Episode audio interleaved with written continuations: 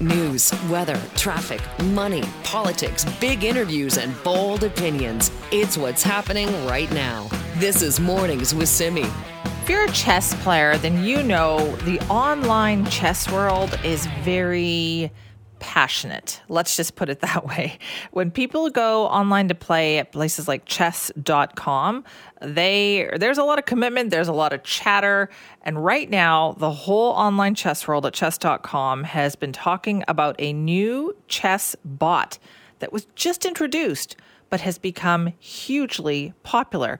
And we are going to introduce you to why Mittens, that's the name of this chess bot, has become so popular and it's causing such a stir. Joining us now is Kenneth Regan, a professor of theoretical computer science and engineering at the University of Buffalo. Kenneth, thank you for being here. Thank you very much for having me on. Well, how big and competitive is that online chess world? Well, it has grown in, in ways that I might not have imagined except for the pandemic. Uh, it has grown to be as popular as other esports and certainly accepted within the esports community. So maybe you could explain to us, there's a lot of chess bots that people like to play with, right? Right. And it's funny, you know, my main vocation in the chess world is competing against, is competing against those bots in the sense of detect people cheating with them. But actually playing them is not something I've considered. Really? So your job is to try to figure out where it's going wrong? Well, try to figure out where humans might be going wrong by uh, somehow gaining access to those bots or during uh, actual human competitive chess games. So um, is cheating a big deal in the chess world too online? Unfortunately, it is, yes. Uh, and this was my main vocation during the pandemic, was as a consultant to various sites. I should say as a disclaimer that I've consulted with chess dot com, but I'm not employed or compensated by them. Right. Okay. So I understand that there's chess bots and you can choose to pick, you know, kind of what level you want to play at. Why is this one particular bot? Why is Mittens causing so much discussion? Yes, there are several factors. Um, now, I, the second disclaimer I should say is I've not been involved in the creation of that or any other chess-playing program. I'm on the opposite end. But from my work, I can give some very good educated guesses. So All right. the first, the first reality is that in a chess position, often there are multiple good moves and good moves that have different characters. And I'll make an analogy to American or Canadian football, where you might choose a running play or a passing play.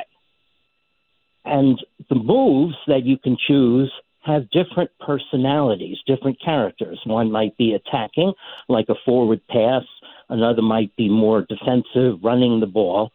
Um, so long as you avoid a big error, like a fumble or interception, you can play very well. Um, so apparently what I would gather is that Mittens has been created tailoring a certain style of play, like, you know, ident- classifying moves by character and maybe playing in a way uh, that first crouches back. So, you know, gives you a run and then pounces. I love these sports analogies that you're using for chess here. My understanding is also that Mittens kind of trash talks opponents. Like, and this is a, a, a chess bot. This is like using artificial intelligence, kind of trash talking opponents while playing chess. Yes, that's right. So I played against Mitten myself and laughed at a couple of the things that were said. I'd actually seen them before in news stories. Uh, Really? So is, is yeah. Mittens learning as it goes along to get better at kind of mimicking some of this behavior? Well, that's actually a good point. Does, does Mittens adapt to how you play? And that's beyond my actual knowledge. That would be a real A I feat. Uh, if, if Mittens could, say, after playing five or six games against an opponent, get a sense of that opponent's style. There are A Is that classify people that way. Right. Now, this thing has become so popular, though, here, Kenneth, that it crashed the website. It crashed chess dot com because they had more people playing, forty percent more in any month than in the company's history. Why oh, do you think that is? Wow. Why do you think that is? Yeah, I, I don't know. The combination of appeal, maybe uh, people looking for things to do after the holidays, Um, I have to say that the uh, drawing is cute, and it's a variant of uh, of cute kitten with bulging eyes drawings that one can find on the web. It's just people want to play against something cute. What do you love about chess? Well, I love the uh, the uh, fact that the game has personality, that you can get emotional feel from positions. Uh, of course, the challenge of playing um, against an opponent who is devising strategies and the skill with which you can uh, uh, execute them. I was a uh, star junior player in the nineteen seventies. I was U S junior champion first equal in nineteen seventy-seven. So how has chess changed during that time? Like, I would imagine that when people first started playing online, that was, was that a bit of a no-go? Did people approve of that? Well, it's uh, odd. I have to say that although I play fantasy football and baseball online, I've never been much for playing chess online. I like the personal contact. Um, so my you, last big, you draw the line there. Well, yeah, it's, I have uh, many other things that I do. Hmm. Okay, this is so interesting, though, but yet clearly people love playing chess online. Is there is there a similarity to people's games? Does everybody have play with their own personality? Like, how do you develop strategy? That's right. Yeah, you learn. The chess has an amazing literature of books of all kinds, instructional books, books of past games with annotations explaining them. Uh, that was a great fascination for me as a child, especially. How good are you? I'm an international master, um, uh, ranked twenty-three seventy-two by the International Chess Federation, though my last major rated tournament was the Canadian Open twelve years ago.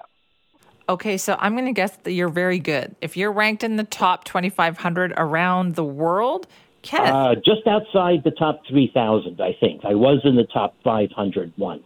What does it take to get there? A lot of practice, more than uh, I was uh, willing to put in, because I was also interested in an academic career doing exactly what I'm doing. Um, uh, competitive play, um, barnstorming around the world. That in particular is apparently how the U S junior player Hans Niemann improved, by finding places that had in-person chess during the pandemic. In twenty twenty-one, especially. Wait a minute. Isn't there like a huge controversy with Hans Niemann? Yes, that uh, has also been occupying quite a lot of my time. Doesn't it surprise you there's so many headlines having to do with just playing chess these days? Well, it's great to see. I mean, there's the adage that no publicity is bad publicity. Uh, I like that a lot of people care about it. And uh, it's great to see a new generation attracted by the beauty that exists in the game.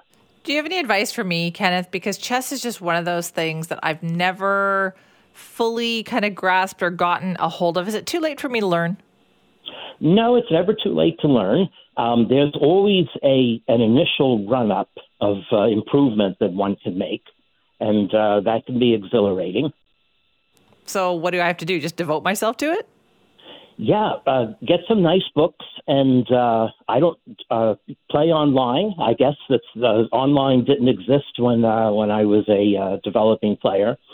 Um, but really, go to a chess club, a human chess tournament, and uh, see the atmosphere. Talk with people. That's the way to improve. All right, I'll give it a shot. I don't know. It's been a long time since I've tried to do this. But Kenneth, thank you so much for your time this morning. Okay, thank you, too. That's Kenneth Regan, a professor of theoretical computer science and engineering at the University of Buffalo, talking about what's been going on at chess dot com. Yes, chess dot com, huge website. It's actually crashed. They had one of their busiest months ever, forty percent more than they had in any month of the company's history, because of a new chess bot named Mittens. Chess is one of those things I've never quite gotten a hold of, and I would welcome your advice on learning how to play. Simi at C K N W dot com. This is Mornings with Simi. I've undoubtedly heard about dry January. Maybe you were doing that, and I say were because maybe you've already fallen off the wagon on that. Well, the Canadian Cancer Society would like you to think about something else. They are challenging you to a dry February, and for a very good cause, too. Let's find out more about it. Lynn Murad is with us now, spokesperson for the Canadian Cancer Society. Good morning, Lynn. Good morning, Simi. How are you? I am good. Thank you. So tell me, why do you want Canadians to think about a dry February? So Dry Feb is a national fundraiser that challenges Canadians to go alcohol-free for the month of February while raising funds for the Canadian Cancer Society. So basically, it helps you get healthy while raising funds for an important cause. Okay, so why? What is the link between cancer then and alcohol? Why use the, the topic of a dry February to raise money for the Cancer Society? So research is increasingly showing that alcohol is simply not good for your health. Alcohol is classified as a group one carcinogen, and drinking any type of alcohol increases your risk of at least nine different types of cancer. That's pretty harsh, though. Do you think that message is getting through to people? Well, research shows that over forty percent of Canadians are not aware that alcohol consumption increases the risk of cancer. And that's why a campaign like Dry Feb is important. One, it helps you raise awareness on the risk between alcohol and cancer. Two, it helps you get healthy. And three, you can raise money for an important cause. Okay, so how do they do this? How do we participate? So partic- participating in Dry Feb is easy. Simply register at dry feb dot c a and collect donations from your friends and family. So you can register, make and receive donations, run your own profile page, share your status on Facebook, Instagram, Twitter, and every day and every dollar will make a meaningful difference in the lives of people affected by cancer. Okay, and this might be for people who even just want to continue on from what they've been doing in January, right? Exactly. So this is really a lifestyle change. So Dry Feb encourages people to go dry, dry for the month of February. However, it is also something to think about in the future. Now that we know that alcohol increases our cancer risk, we really need to think or rethink our relationship with alcohol. Okay, so what's the website? Where can people find out more? Yes, you head to dryfeb, D R Y F E B dot C A. You register there, and that's it. It's uh, it's very simple, very straightforward. You go dry for the month of February. You encourage your family, your coworkers, your friends to go dry with you, and you encourage them to donate for a good cause. All right, sounds good. I hope people do it. Thank you, Lynn. Thank you, Simi. Have a nice day. You too. That's Lynn Murad, spokesperson for the Canadian Cancer Society. I love this survey that they that they did too, that talks to Canadians about their alcohol consumption. forty-seven percent of people said they generally feel better when they're consuming less alcohol. And yet still people do, right? thirty-six percent said knowing the link between alcohol consumption and cancer risk makes them want to re-examine their relationship with alcohol. Now, if that sounds like something you would want to do, maybe Dry Feb is the thing for you. Maybe you've been thinking about it during Dry January. Good time to, I think, get on board. This is Mornings with Simi. So this week, we have spent some time talking about the impact of artificial intelligence on places like colleges and universities. But you know what? It's bigger than that. In fact, your next job interview may be as a result of A I, because more and more companies are using what's known as applicant tracking systems to oversee their hiring process. So you may get a job because an artificial intelligence platform decided that you were the one who could succeed in that job. So how does this work? And most importantly, what are the downsides to this? Joining us now is Joseph Fuller, professor of management practice and the co-lead of Managing the Future of Work initiative at the Harvard School of Business. Thank you so much for joining us this morning. My pleasure, Simi. How common is this type of technology right now being used by companies? It's nearly universal among all large companies, and increasingly companies rely on uh, so-called SaaS-based services. You might be familiar with companies like Indeed that mm. um, even small and medium-sized businesses can uh, use in their hiring pro- uh, program. So how does it work? Well, The, the front end of the process is, of course, for an applicant to come in and fill out their qualifications and answer a number of questions about their background and, and experiences. And that data is washed through a series of uh, algorithmically driven uh, evaluative uh, filters. So um, generally speaking, there are two forms. One is a filter that would allow a applicant's uh, to continue in the process or wash them out entirely. A very common thing there would be a filter for criminal conviction or for not having a certain level of academic attainment. Then the remaining candidates are ranked by the A I based on things like, are there keywords in their description of their work background that match the keywords that the employer is looking for in terms of a proxy for experience, or it might be their grade point average in school, or it might be how many years of work experience they have, things like that. Okay, but don't people exaggerate on their resumes and things like that, Joseph?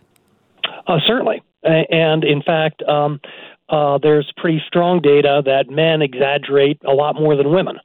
But uh, uh, the the uh, the essentially what the uh, this A I is doing is taking what the applicant submitted and evaluating it, and that reduces the number of people who get considered by a human being actually looking at paperwork by a huge percentage. And it's really at that stage, Simi, when when a when a hiring manager, they're called, is looking at a resume, that you might start doing reference checks or or uh, calling the registrar to school and and uh, confirming graduation or things like that. But the thing is, you might be missing out on people because you've already let A I decide who you're going to see, right? Yes, that is a, a very significant problem. ninety percent of the companies that we survey acknowledged that the, the process they use does exclude qualified candidates. And what we see consistently is that companies elect to make their process as efficient as possible from their point of view. So they want to go from a big uh, file of applicants, two, three hundred, down to three or four people who will actually get consideration. And in that process, they winnow out people who had those three or four other candidates not been de- uh, deemed superior to them uh, by the A I who would have been viewed as qualified. Okay, and so what else is the A I potentially missing here? It tends to miss, it, it, it isn't intelligent. It's only as intelligent as the people who uh, made decisions, essentially kind of toggling uh, on, off, or Uh, count this factor heavily and this one less heavily. It tends to miss anything that is anomalous. I'll give give you an example. Uh, in about fifty percent of instances, the A I will exclude someone from consideration, so just eliminate them from the pool if they have a gap in their work history of more than six months.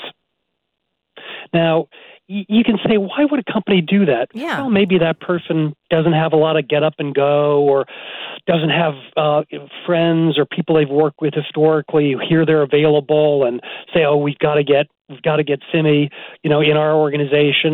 Or they could be worried about skills being, uh, you know, uh, uh, you know, diminishing or or whatever.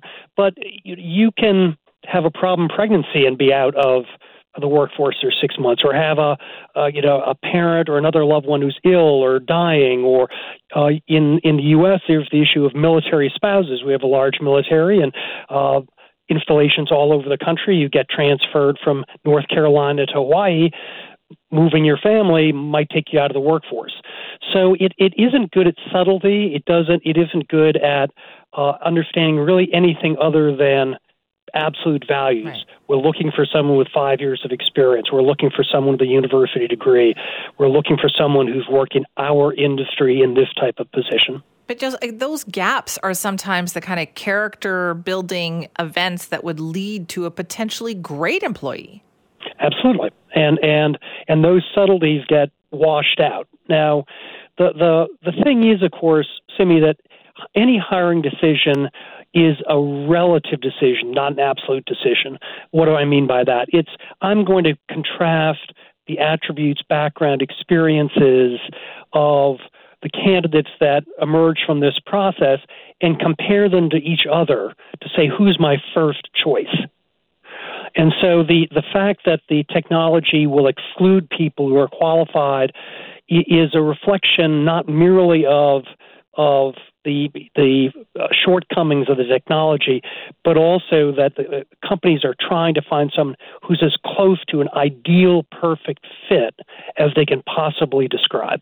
Right. So for the companies then, I guess, is the incentive here, listen, it's more efficient for them. Yeah, they may not get the perfect employee, but that's okay because they don't really have time to find the perfect employee. Yes. And and um, companies are worried about this, but what they what they do to respond is try to refine the way the the A I works.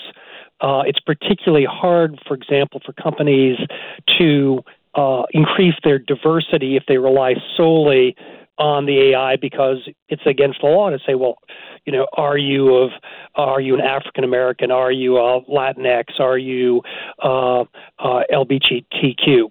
So they they um, they it, there are additional pressures these companies are under that makes the implications of these systems maybe a, a more of a false economy than, than uh, actually a, um, a really good way to go about staffing your company. If you like, if you care about diversity, which I know a lot of companies do, understanding that there's a lot of underrepresented communities out there that are going to make amazing employees that haven't had a chance, it seems to me this A I is just going to bake that into the system.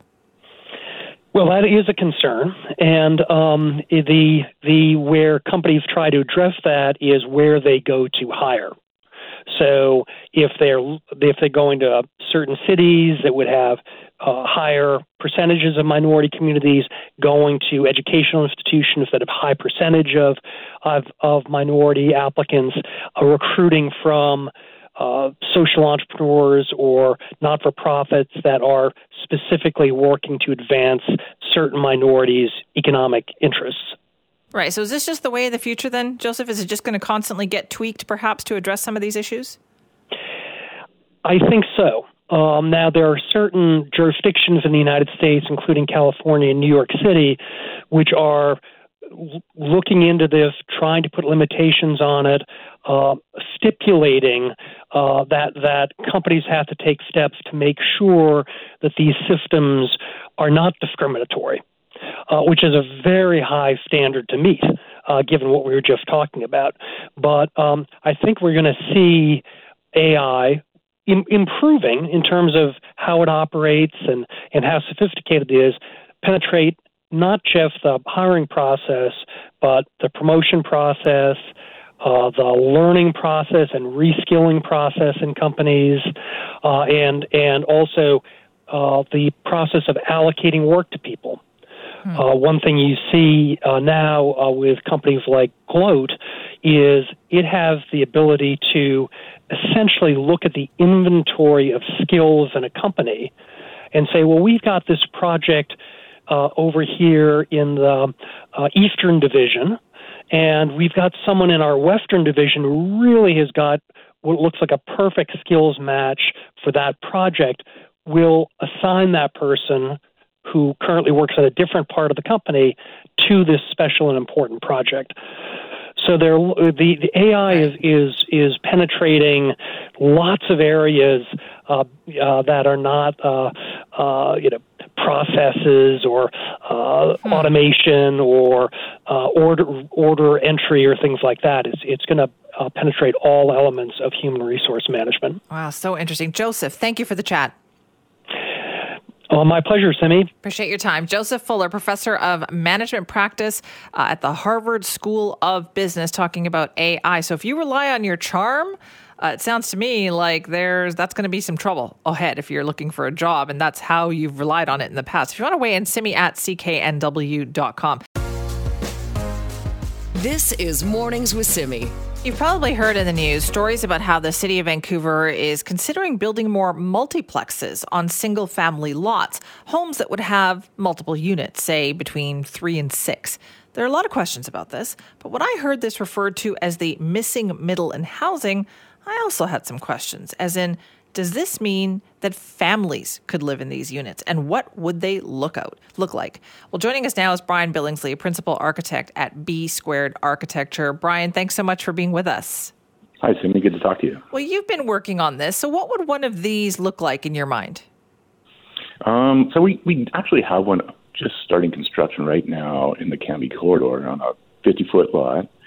And yeah, it's a little bit taller than the neighboring buildings, but those are uh, one-story buildings, so they, they don't really, you know, match the sort of typical Vancouver right. house anyways. But yeah, it, it looks, you know, pretty much just like a, a large single-family house. It's got four doors at the front, and then there's two doors at the back, right? So um, the, the, the, everybody gets a front door. Everybody has kind of ground-level access. And, uh, you know, it's, it's not an unwieldy-looking thing. It's the maximum building height that we do for – this is under um, R M eight A, so it's thirty-seven feet tall maximum height.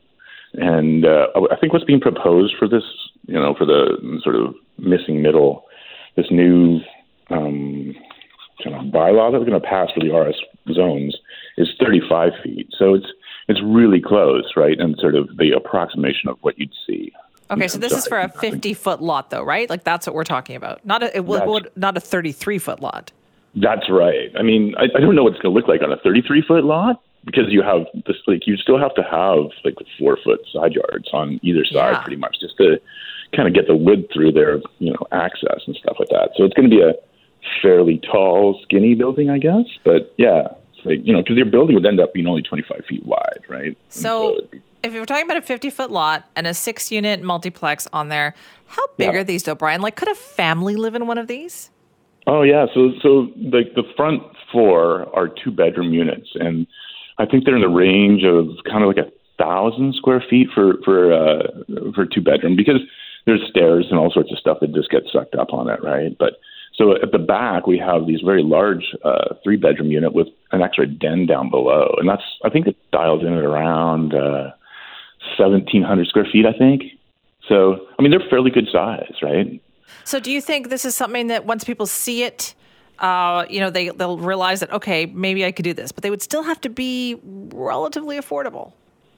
Yeah. I mean, the, the, the, that's what I say is like the city actually did a really good job on trying to make, uh, like as a pre, as a, as a requirement for the upload density of the R M eight and the Cambie corridor, they uh, made sure that forty-five percent of the units are between nine hundred and eleven hundred square feet, which is, you know, one way of controlling costs, because like nobody can really control, you know, building costs. Inflation goes up and down, and building costs go nuts sometimes. And so you, you, you like those are things you can't factor in. But I think right. that the front end there, if they factor in size, and they factor in sort of like you know, twenty-five percent of those in, in the R M eight have to be three bedrooms as well, which makes sure that you're actually having like a full family sort of size house or yeah. little home, right? So, so people you yeah. think should just reserve judgment, maybe see a couple of them first? Yeah, I think so. I mean, this is what I'd tell you is, and this is kind of nice, is that the project's been really well received. And I think all the units are sold in that little sixplex. So that's a, that's a, you know, a, a pretty good start, right? Like it's, it, it's obviously people think it's, it's something that they want, which is, you know, in a market that's kind of tough right now, I think it's it's kind of it's, it speaks for some the kind of alternatives that people are looking for for housing. Yeah. yeah, I would like to see this. I'll have to take a look. Brian, thank you. Yeah, good talking to you. Thanks yeah. a lot. This is Mornings with Simi. Body-worn cameras are becoming increasingly common in police forces right across the country. In fact, the R C M P is in the process of kind of rolling this out. They have a body cam program that will be uh, put into place for cities that use the R C M P everywhere. But they're not going to come cheap. And now municipalities that have the R C M P in their communities are saying Ottawa needs to help them cover the cost of this. So how expensive is it going to be? Well, joining us now is Craig Hodge, who's a Coquitlam City Councillor and member of the Port Coquitlam Joint Police Detachment Advisory Committee. Thank you so much for being with us this morning. Uh, good morning, Sari. Now, where is this program at in terms of implementation? Well, I also, uh, my main role at the U B C M is that I co-chair the uh, R C M P Contract Management Committee. So uh, my committee uh, looks at all the costs uh, associated with uh, with R C M P in uh, in British Columbia, and and and and how those costs are uh, managed and dealt with by local municipalities. So we rely on information that comes from uh, from Ottawa. They uh, they make the, the purchasing decisions. They make the uh, impl- you know the implementation decisions, and uh, and they're responsible for the operational issues. So really, our concern is is that how those costs are going to be passed down to uh, to local municipalities. Uh, the Prime Minister in uh, about twenty twenty. He announced that uh, the R C M P was going to be moving uh, to uh, to equip their frontline officers with body cams. Uh, those uh, they began a pilot project to test uh, some of the cameras. Uh, we were told that originally thought the rollout was going to be in twenty twenty-two, early twenty twenty-three. Um, I've, to my knowledge, I don't think they've even decided which uh, cameras they're going to uh, to purchase for their officers. So we know it's coming, but we just don't know how quickly, and we don't know what those costs are going to be. We hear numbers in the area of about three thousand dollars per officer, and uh, these are ongoing operational uh, costs. And these are something that the communities, like the municipalities, would have to pay themselves? Yeah, well, as, as the contract is written, what happens is that uh, all the costs of the R C M P, the majority of the costs, are, are passed through to uh, local municipalities uh, through their contracts. So, and we it's it's a one contract from the R C M P standpoint, and uh, we're assigned our portion of the cost based on the number of officers in our in our detachments. So th- this is no different than uh, uh, you know new firearms that are purchased for the uh, for the members, uh, cars, uh, you know the new contract right. that was just negotiated recently. So all these costs come down to us, which eventually get passed on to property taxes. Oh boy, okay. So what are some of the cost pressures here? How could this impact some of these communities? Well, in most communities, the cost of policing can represent twenty-five percent of a local budget or more. So uh, these costs can be significant, uh, particularly when you're facing a number of them. As I mentioned, uh, we recently uh, had to absorb a twenty-two percent uh, increase in pay uh, that was uh, based on the renewal of a five-year contract with them, uh, with the R C M P members. And and I think for the most part, I think uh, you know all of our communities are very happy with the service that we get from the uh, members of the R C M P and from the local detachments. But these are, are coming with significant costs, and these costs are, are rising at a time that municipalities are facing other cost pressures. So what are what are the consequences here? Like, what can you do? Are there negotiations with the federal government on this? No. The short answer is no. The the federal government has made the decision. Uh, they believe that uh, this is going to improve accountability, transparency, and trust in, in policing, and, and we don't dispute uh, that. What we're concerned about is that uh, these costs are are going to be determined by uh, what equipment is purchased and uh, and how the and how the digital evidence is managed. This has uh, potential for ongoing costs to, to manage this data. Some detachments are looking at hiring one, possibly two new people just to manage the uh, the evidence, make sure that it's kept that it's secure, that it's available when it's needed. So there are there are costs beyond the cameras itself that we don't know exactly what those costs will be until the equipment's implemented. Okay, and you don't know when that will be? We we are told that it's coming soon. Uh, originally, when this was announced, the Prime Minister said that uh, they would pick up the cost for the first for the next five years. But we're two and a half years into that announcement, um, and we still haven't seen the cameras. So uh, we're we're sort of losing the funding to the clock on this one. Right. So could this end up? Do you think? Are you concerned that this could end up being sticker shock? Um, I, I think our big concern is that, uh, yes, it could be sticker shock. More importantly, uh, w- like many of these things, the costs are unknown. And, uh, you know, we're hoping that we will get enough notice that we can start to prepare them, you know, for this in our budget. Certainly, Port Coquitlam had that discussion uh, just recently uh, when they were told what they should start to prepare for in next year's budget and the years after. So uh, the numbers are starting to come out. I think, uh, you know, municipalities and councils uh, across the province are beginning to look and sort of say, okay, this is this is the next one that's coming at us. Has the policy for how these are going to be used, has that been implemented? Because I guess there has to be a whole a protocol for this, right? Oh, there there'll be a protocol. There'll be training involved. Uh, you know, I think these things will all be set through uh, through the R C M P at a national level. Um, so, you know, at this point, I'm not I'm not as worried about how it will be implemented, other than, you know, I have full faith that the R C M P is doing their due diligence and will will come up with a good program.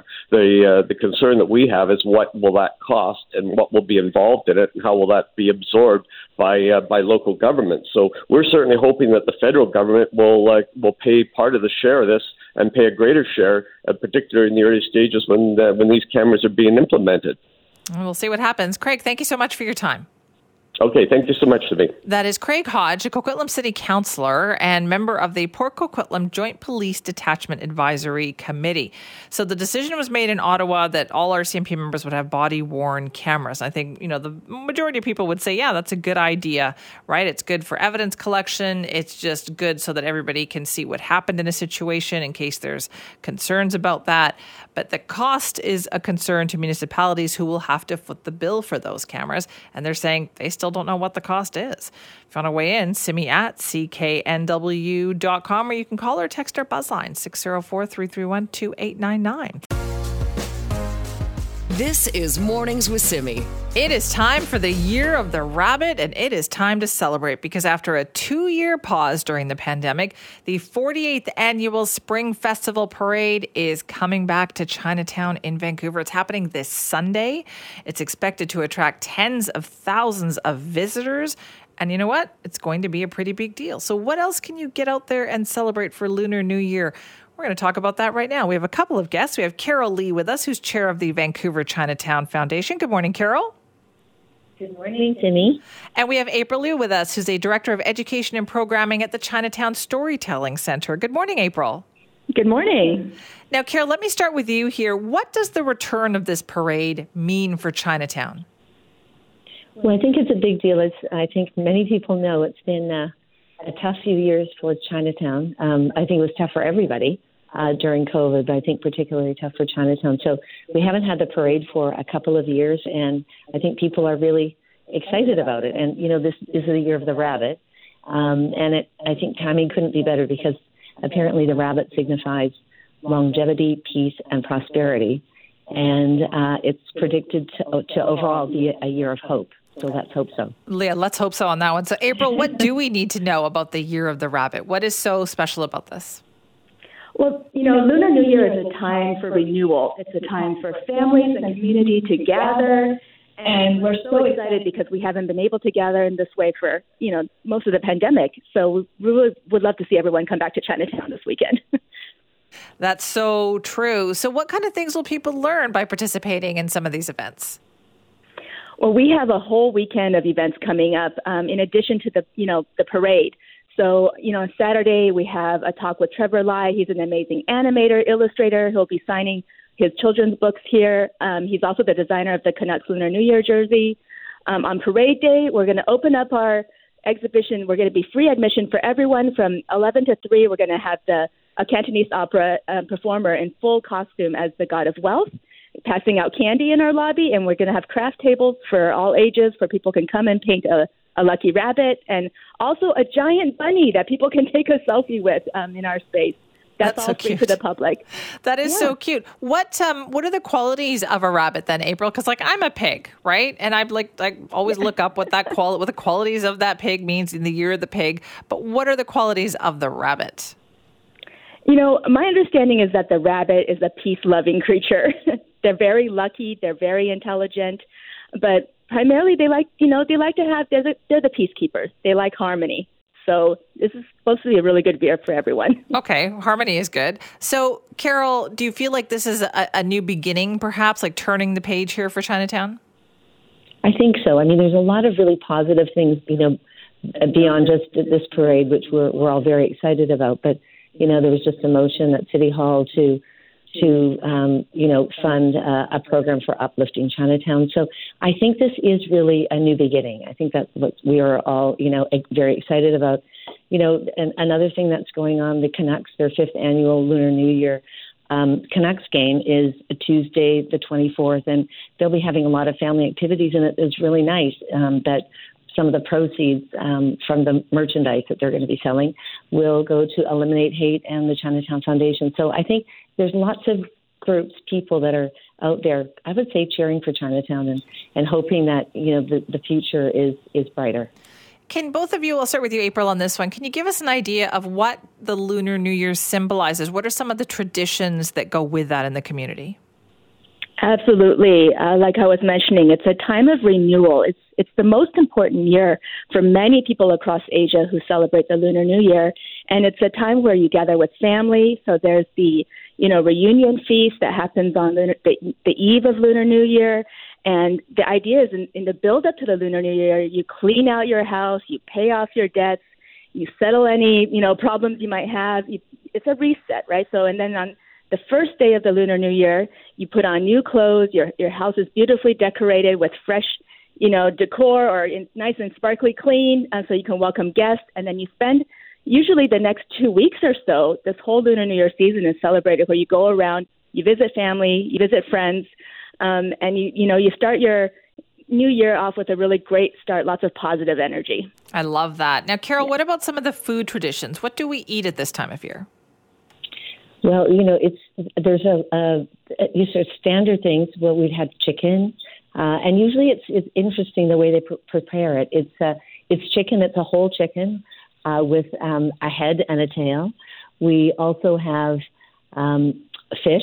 So um, fish is also important, and the, and the preparation of that is also um, with a, a full fish, a, a full whole fish.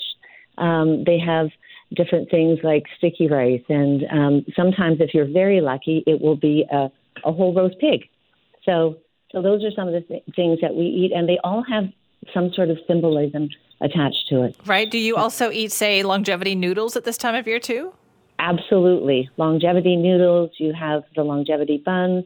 So it is a big feast. I know that our family this year, um, we're going to be having our Chinese New Year Eve dinner at the Floater in Chinatown.